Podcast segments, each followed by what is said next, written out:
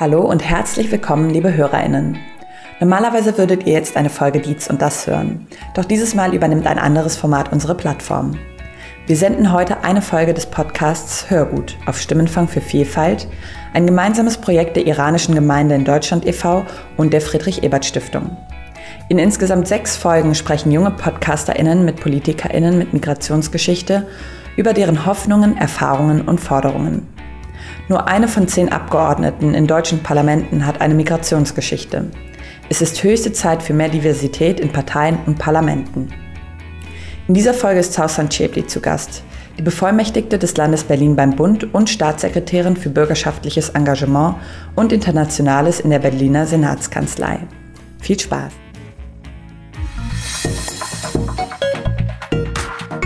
Hörgut, ein Podcast für mehr Vielfalt in der Politik junge PodcastmacherInnen auf Stimmenfang bei PolitikerInnen mit Einwanderungsgeschichte.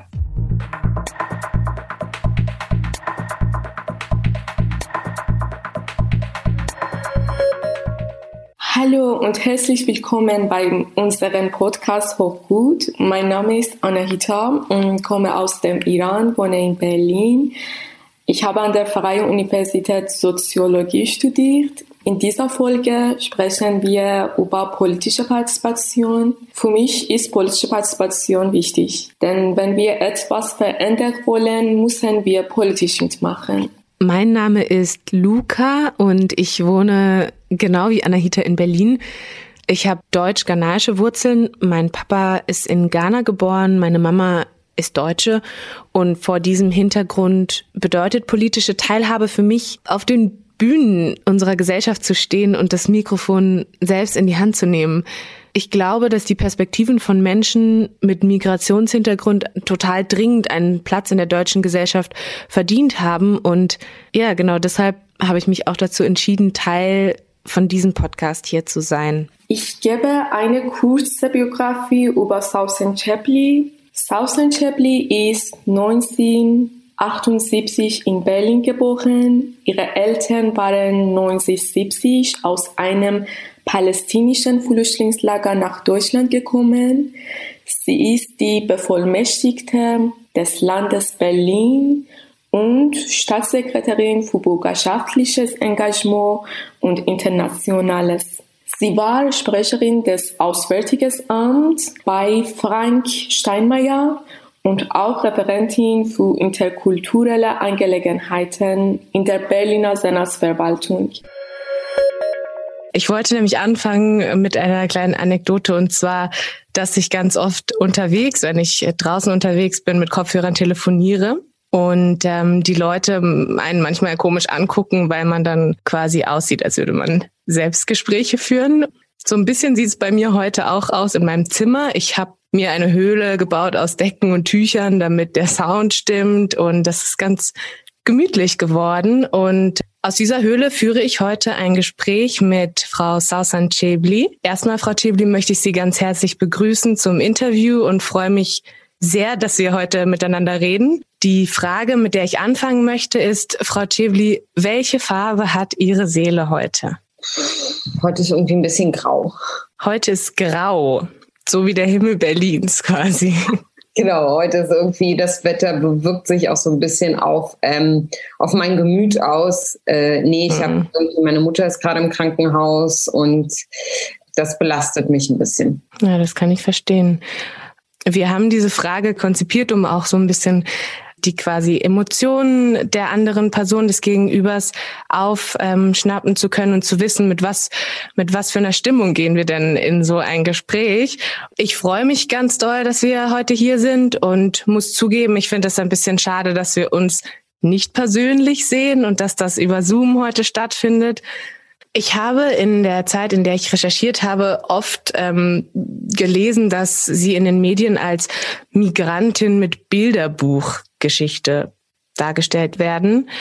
Das ähm, liegt vermutlich daran, dass Sie als zwölftes Kind palästinensischer Eltern in Deutschland groß geworden sind. Ähm, Ihre Familie hat jahrelang staatenlos in Deutschland gelebt und Sie sind dann trotzdem aufs Gymnasium gegangen, haben Abitur gemacht und Politikwissenschaften studiert. Und heute sind Sie Bevollmächtigte des Landes Berlin im Bund und Staatssekretärin für bürgerschaftliches Engagement und Internationales. Das sind ganz schön viele Titel und ich finde, es ist ein Zungenbrecher. Was bedeuten diese Bezeichnungen in der Praxis? Also, als Staatssekretärin für bürgerschaftliches Engagement bin ich vor allem dafür zuständig, die Strukturen für Engagement zu verbessern. Was heißt das konkret? Es gibt wahnsinnig viele Menschen in Deutschland und Berlin, die sich engagieren und die was für den Zusammenhalt leisten. Die engagieren sich in der Obdachlosenhilfe, für Flüchtlinge, in der Umwelt, ganz, ganz viele Bereiche des Engagements. Und ganz häufig ist es so, dass diese Menschen überhaupt nichts vom Staat verlangen, sondern sie tun es einfach, weil sie der Meinung sind, dass es, dass es wichtig ist, die Stimme zu erheben. Auch der Kampf gegen Rechts gehört dazu.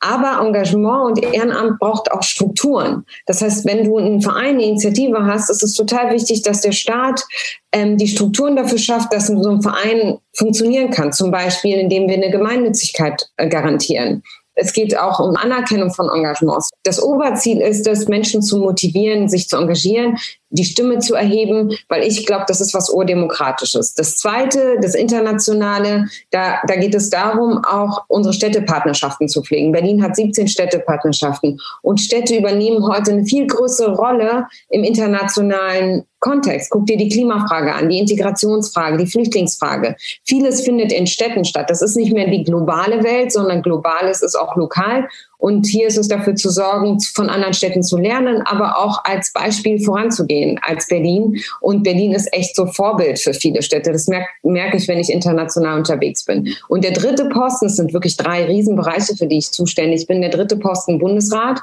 Da bin ich sozusagen Berlins Stimme im Bundesrat. Ich koordiniere im Hintergrund äh, Mehrheiten für unsere Initiativen. Also es sind halt ähm, drei riesengroße Themenbereiche, für die ich zuständig bin, macht mir aber wahnsinnig viel Spaß. Kommen wir zum Thema politische Teilhabe. Was bedeutet politische Teilhabe für Sie, Frau Chebli? Politische Teilhabe bedeutet für mich, Mitglied dieser Gesellschaft zu sein. Also zum Beispiel finde ich es unmöglich, dass wenn du hier lebst als Ausländer nicht wählen darfst. Deswegen setze ich mich ein für das kommunale Wahlrecht. Ähm, da hat die SPD auch so oft und so lange schon gekämpft. Wir kriegen das nicht durchgesetzt, weil die CDU da auch nicht mitzieht. Ich ähm, politische Teilhabe. Ich habe als staatenloses Kind und als junge Frau bis zu meinem 15. Lebensjahr erlebt, was es heißt, eben überhaupt nicht teilhaben zu dürfen, nicht reisen zu dürfen und von den Entscheidungen anderer so abhängig zu sein. Ich finde, das politische Teilhabe ist für mich Freiheit, ist für mich eine Garantie dafür, dass ich als Individuum auch anerkannt und respektiert werde in einem Land, ähm, dass ich keiner Willkür ausgesetzt bin, sondern mich wehren kann. Äh, und deswegen setze ich mich als Sozialdemokratin wirklich stark dafür ein, dass Menschen politisch teilhaben können. Können Sie erklären, welche Rolle bürgerschaftliches Engagement für die politische Teilhabe spielt? Ja, bürgerschaftliches Engagement, das wird ja immer so ein bisschen verniedlicht, so als Gedöns unter ferner Liefen oft ähm, gesehen. Aber bürgerschaftliches Engagement ist, ist es echt eine urdemokratische Frage. Wenn Menschen sich engagieren und sich beteiligen und mitmachen, dann ist das auch ein Zeichen der Stärkung unserer Demokratie. Ich habe von Anfang an, als ich diesen, dies, diese, diesen Bereich übernommen habe als Staatssekretärin, das ganz stark mit dem Thema Demokratie in Verbindung gebracht, habe es dann auch geschafft, dass es mehr Sichtbarkeit, Aufmerksamkeit für dieses Thema gibt. Ähm, das wird viel zu oft unterschätzt. Aber ich finde, dass wir in den letzten vier Jahren da einiges auf den Weg gebracht haben und, ähm, und da muss es weitergehen, weil bürgerschaftliches Engagement ist kein Gedöns, sondern ein, ein, ein zentrales Element von demokratischer politischer Teilhabe. Ja, gucken wir doch mal in den Bundestag. Es mangelt an politischer Vielfalt in der Politik in Deutschland. Aktuell haben 8% der Abgeordneten im Bundestag einen Migrationshintergrund. Wenn man sich das in Sitzen vorstellt, sitzen im Bundestag auf 57 von 709 Stühlen Menschen mit Migrationsbiografie. Dazu kommt, dass ein Großteil dieser 8% europäische Wurzel hat. Das bedeutet, ein oder beide Elternteile kommen aus einem europäischen Land. Das Parlament sollte repräsentativ für die Gesellschaft sein. Dies bedeutet, das Parlament zugänglicher, vielfältiger und frei von Diskriminierung zu machen, um eine blühende parlamentarische Demokratie zu unterstützen. Haben Sie das Gefühl, Sie, Sie haben eine besondere Rolle als Frau mit Migrationshintergrund in der deutschen Politik? Also ich bin ja als Staatssekretärin Teil des Senats ähm, und da gibt es ähm, eine Senatorin mit Migrationsbiografie. Es gibt mich, ich weiß, ich habe es jetzt nicht gezählt, aber wir sind definitiv weniger. Aber Berlin ist da nicht ganz so schlecht, was den Senat angeht.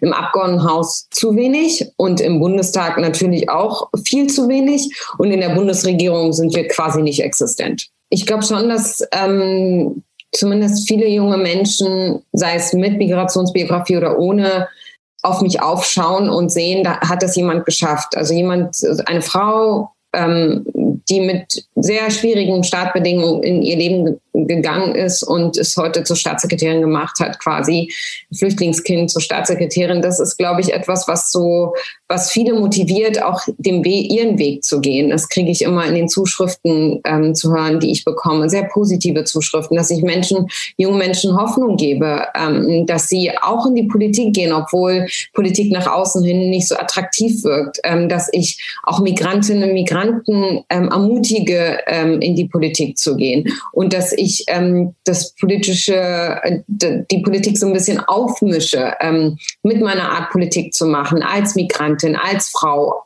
als jemand, der ähm, nie davor gewichen ist, ähm, Entscheidungen zu treffen, Klartext redet, natürlich dann auch ähm, deswegen angefeindet wird von vielen, was wiederum auch manche natürlich abschreckt, weil sie Angst bekommen und denken, oh Gott, ich möchte mir das nicht antun. Ähm, also ich habe da schon das, wenn, wenn ich immer so gefragt werde, warum ich, wie ich das schaffe, nicht aufzugeben oder warum ich nicht einfach das alles hinwerfe, dann denke ich, nein, ich habe da ja eine Verantwortung. Ich, das sind zu viele Menschen, ähm, von denen ich mir wünsche, dass sie auch ihre Stimme erheben. Wenn ich jetzt einfach sage, ich höre jetzt auf, dann würde ich ähm, einfach den Rechten zu viel Raum geben und vor allem wäre das eine Kapitulation.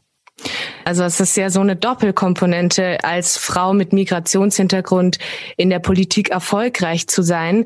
Es war gerade total schön, als Sie erzählt haben, habe ich so ein Grinsen im Gesicht gesehen und das ähm, vielleicht ist der Tag ja nicht mehr ganz so grau. Wir ähm, haben ja in Deutschland eine große Debatte über die Frauenquote auch in der Politik und da ähm, gibt es natürlich Vorteile und Nachteile der, des Prinzips der Quote. Sinn und Zweck einer Quote in der Politik ist es, unterrepräsentierten Gruppen die Möglichkeit zu bieten, sich aktiv an politischen Entscheidungen zu beteiligen. Mich würde interessieren, was ist Ihre Meinung zu Quoten? Wie stehen Sie auch zur Frauenquote im Spezifischen? Ich bin heute eine ganz starke Verfechterin der Quote. Ich habe ähm, vor einer Woche ist ja diese Studie erschienen, die zeigt, dass Deutschland entgegen dem internationalen Trend ähm, bei der Besetzung von Frauen in Führungspositionen sogar zurückgeht, die Zahlen. Und das mhm. ist echt dramatisch, ja ähm, anstatt dass wir mehr werden, werden wir sogar weniger. Ja, das ist, ähm, das geht nicht. Das und das, was die Bahn da kommuniziert hat vor ein paar Tagen, zu sagen, na ja, wenn wir jetzt, wir fürchten, dass es Auswirkungen hat auf den Fachkräftemangel, ähm, dass der das, dass, dass eine Quote das noch verschärfen würde. Das ist echt, ich kann diese Argumente einfach nicht mehr hören. Das ist so von gestern. Ähm, und, und ich wünsche mir da in Deutschland ähm, dass, dass Männer auch mitziehen und endlich akzeptieren und sehen, dass ein Unternehmen nur besser werden kann, wenn es auch Menschen, in, wenn es auch Frauen in Führungspositionen gibt und dass wir da eine gesunde Durchmischung haben. Ähm, es geht ja nicht darum, dass wir die Männer alle ersetzen als Frauen. Ähm, aber ich bin froh, dass wir da äh, in der Bundesregierung eine starke SPD haben, die wirklich von Anfang an dafür gekämpft hat und weiterhin kämpft, dass wir die Quote haben. Die CDU wehrt sich ähm, ganz stark dagegen und ähm, ja, ich hoffe, dass wir da weiterkommen und dass der Letzte äh, irgendwie sieht, dass das nicht nur eine Frage von Fairness ist, sondern auch eine Frage von Qualität am Ende des Tages. Es geht ja auch beim, beim, beim Thema Quoten darum, quasi die zu stärken, die ähm, nicht die Voraussetzungen mit in die Wiege gelegt bekommen. Das ist ja relativ ähnlich bei Menschen, bei vielen Menschen mit Migrationshintergrund. Zur Bevölkerung mit, Migrationshintergrund zählen alle Personen, die die deutsche Staatsangehörigkeit nicht durch Geburt besitzen oder die mindestens ein Elternteil haben, auf das dies zutrifft. Im Einzelnen haben folgende Gruppen nach dieser Definition einen Migrationshintergrund. Ausländer, Eingebürgerte, Aussiedler, Personen, die durch die Adaption deutscher Eltern die deutsche Staatsbürgerschaft erhalten haben, äh, sowie die Kinder dieser, dieser vier Gruppen. Was macht denn politische Teilhabe für Menschen mit Migrationshintergrund anders und wie können diese Menschen politisch teilhaben und wirklich das Gefühl haben, hier kann ich was verändern? Ich glaube, es ist wichtig, dass wir Vorbilder haben. Es, ist wichtig, dass andere Migrantinnen, Migranten in Führungspositionen sitzen, in der Politik sitzen, im Bundestag sitzen, in den Ministerien sitzen und, und zeigen, dass das ein potenziell gangbarer Weg ist. Ja, das ist total wichtig. Es ist auch wichtig, in Berlin haben wir zum Beispiel jetzt mit dem äh, Landesantidiskriminierungsgesetz auch ein Passus drin, der sagt, dass die Verwaltungen sich öffnen müssen ähm, was wichtig ist. Seit dem 21.06.2020 gilt in Berlin das, das Landesantidiskriminierungsgesetz. Ziel des Gesetzes sind tatsächliche Herstellung und Durchsetzung von Chancengleichheit, die Verhinderung und Beseitigung jeder Form von Diskriminierung sowie die Forderung einer Kultur der Wertschätzung von Vielfalt es ist das erste Gesetz dieser Art in Deutschland. Dass wir Quoten haben, dass wir in den Verwaltungen sichtbar sind äh, ähm, und das dann auch wiederum andere motiviert, auch reinzugehen. Dass der Staat klar macht, dass eine Diskriminierung ähm, vor dem Hintergrund von Herkunft, ähm, Religion, Hautfarbe, ähm, dass, dass wir da als Politik ganz klare Grenzen ziehen und dass, ähm, dass da Null Toleranz, dass es da Null Toleranz gibt. Das, was zum Beispiel ähm, Horst Seehofer macht, dass er eine Studie verhindert, ähm, um, um rechtsextreme Strukturen äh, äh, bei, in der Polizei zu verhindern. Äh, das geht nicht. Das führt dazu, dass, dass ganz viele Migrantinnen und Migranten das Gefühl, Vertrauen verlieren, auch in den Rechtsstaat. Ähm, also wir haben da etliches zu tun. Es geht um eine strukturelle Behebung von, von Diskriminierung und Rassismus. Ähm, es geht darum, dass wir Quoten einführen. Es geht um Vorbilder, um mehr Sichtbarkeit.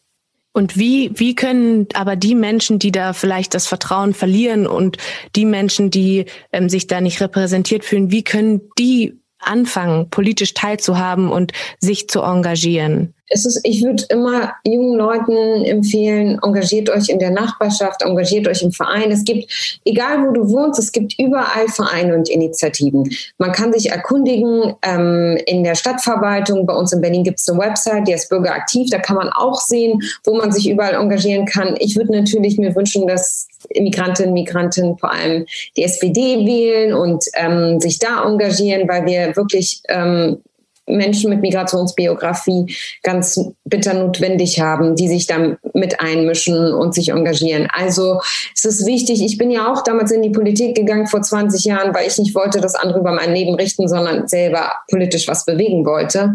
Und ich hätte ja auch irgendwie ähm, was anderes machen können, mich anderwertig engagieren können. Für mich war die SPD aber die Partei und diese Form des Engagements ähm, schien mir die einzig richtige. Es gibt ähm, aber unendlich viele Initiativen, Vereine, Organisationen, wo man sich engagieren kann, wo man seine Stimme erheben kann, wo man teilhaben kann, sich beteiligen kann. Überall in ganz Deutschland kann man sich da anschließen. Ich habe das Gefühl, ja, Stimme erheben ist ein ganz großes Thema und Sichtbarkeit auch. Und beim Stimme erheben musste ich gerade ähm, über mich selbst nachdenken und darüber, dass ich manchmal wie bisschen zu schüchtern bin, vielleicht auch selber manchmal meine Stimme zu erheben, ob das jetzt in Alltagssituationen ist oder in äh, eher gesamtgesellschaftlichen Momenten. Gibt es einen Geheimtipp von Ihnen, wie man sich aus so, wenn man ein kleines Tief hat, ähm, wie man sich daraus wieder hochheben kann und, und, und weitermacht und nach vorne schaut und nach oben vor allem auch?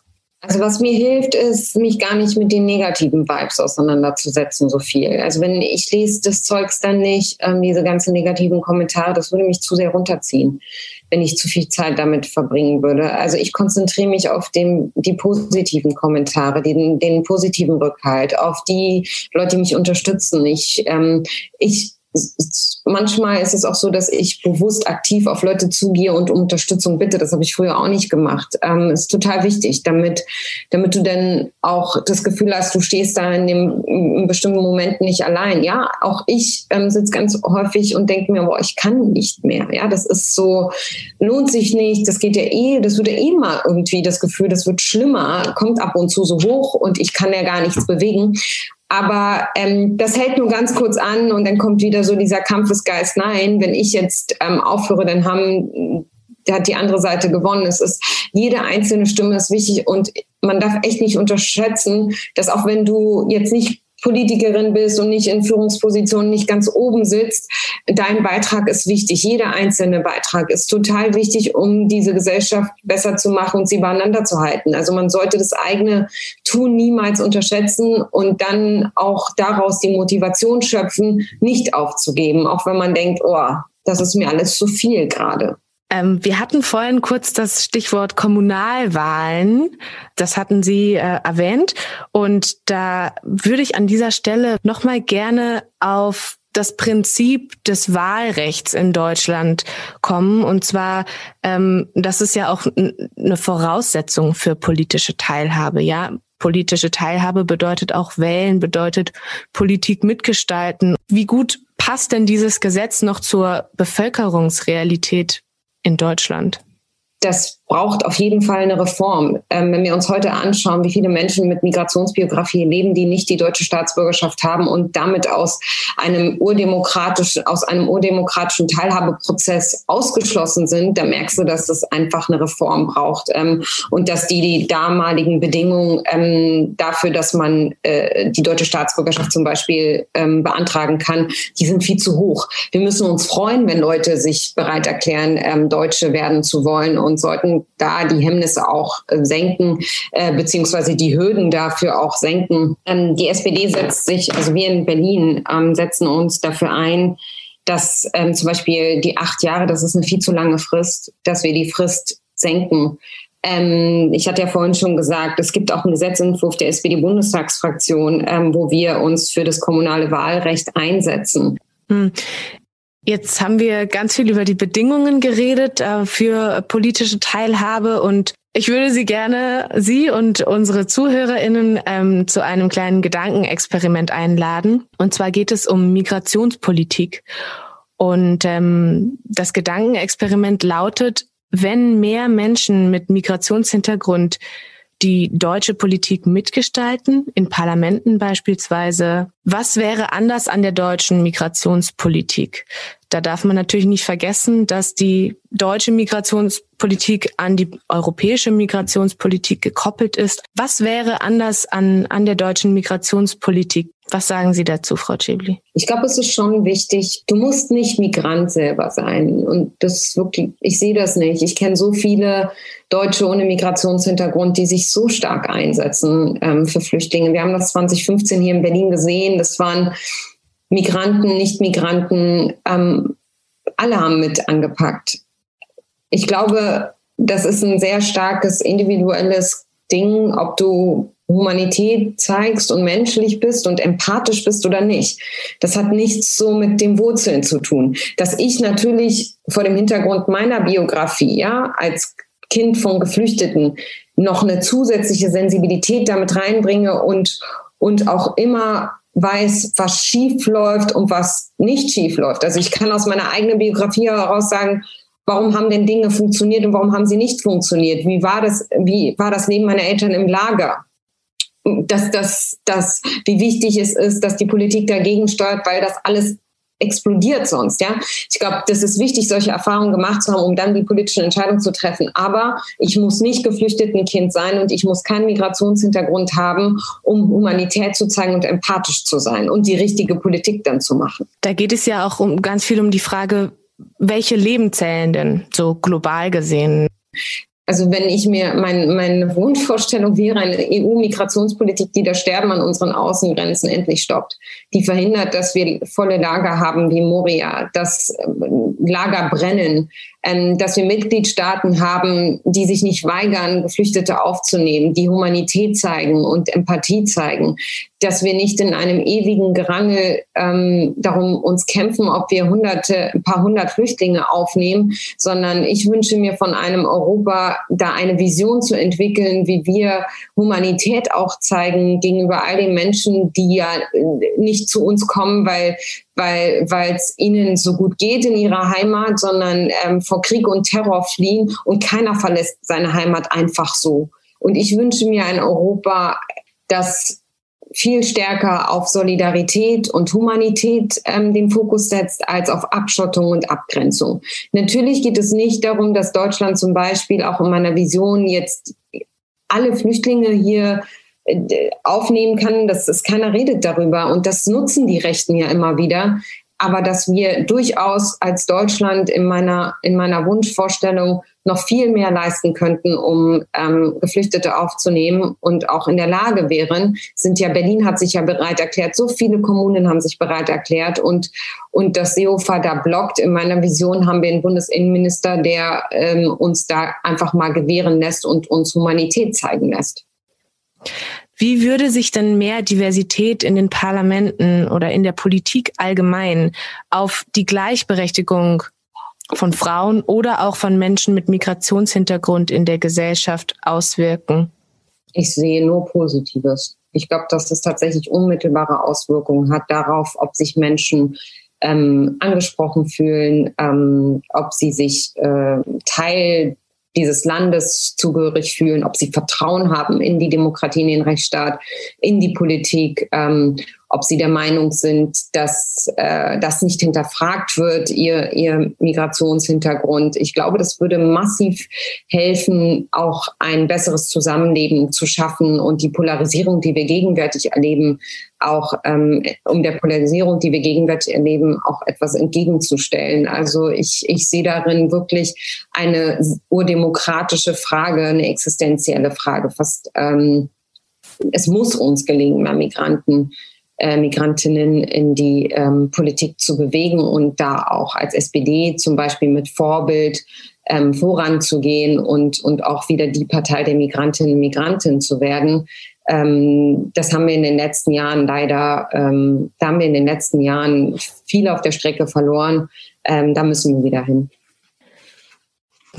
Meine Abschlussfrage an Sie, Frau Chebli, lautet, wenn Sie ein Plakat einen Tag für alle Deutschen sichtbar machen könnten, welchen Satz oder welchen Begriff würden Sie auf dieses Plakat schreiben?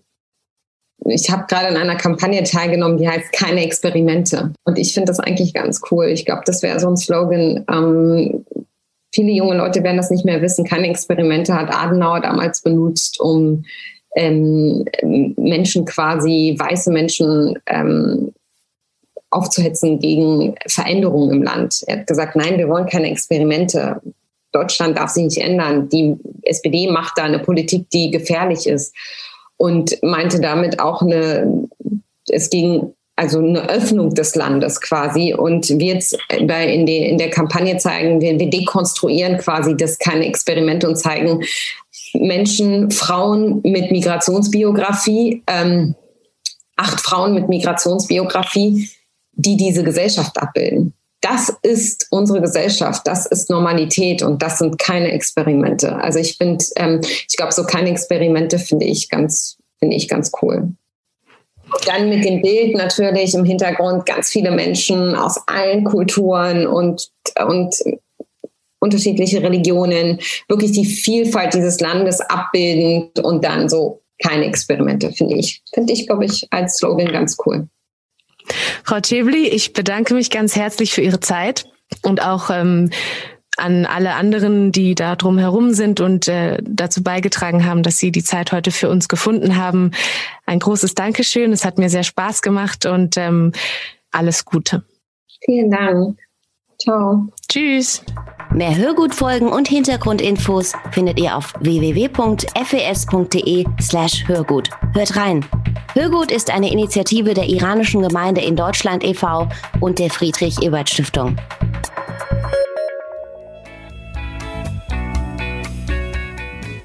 Das war eine Folge von Hörgut auf Stimmenfang für Vielfalt, einem Podcastprojekt der iranischen Gemeinde in Deutschland e.V. und der Friedrich-Ebert-Stiftung. Weitere Folgen findet ihr auf der Webseite der Stiftung. Das Buch dazu ist unter dem Titel Nur mit uns, Stimmen für eine vielfältige Politik erschienen und in allen Buchhandlungen sowie auf unserer Website erhältlich. Nächsten Monat sind wir hier wieder für euch zu hören. Bis dahin, euer Dietz Verlag.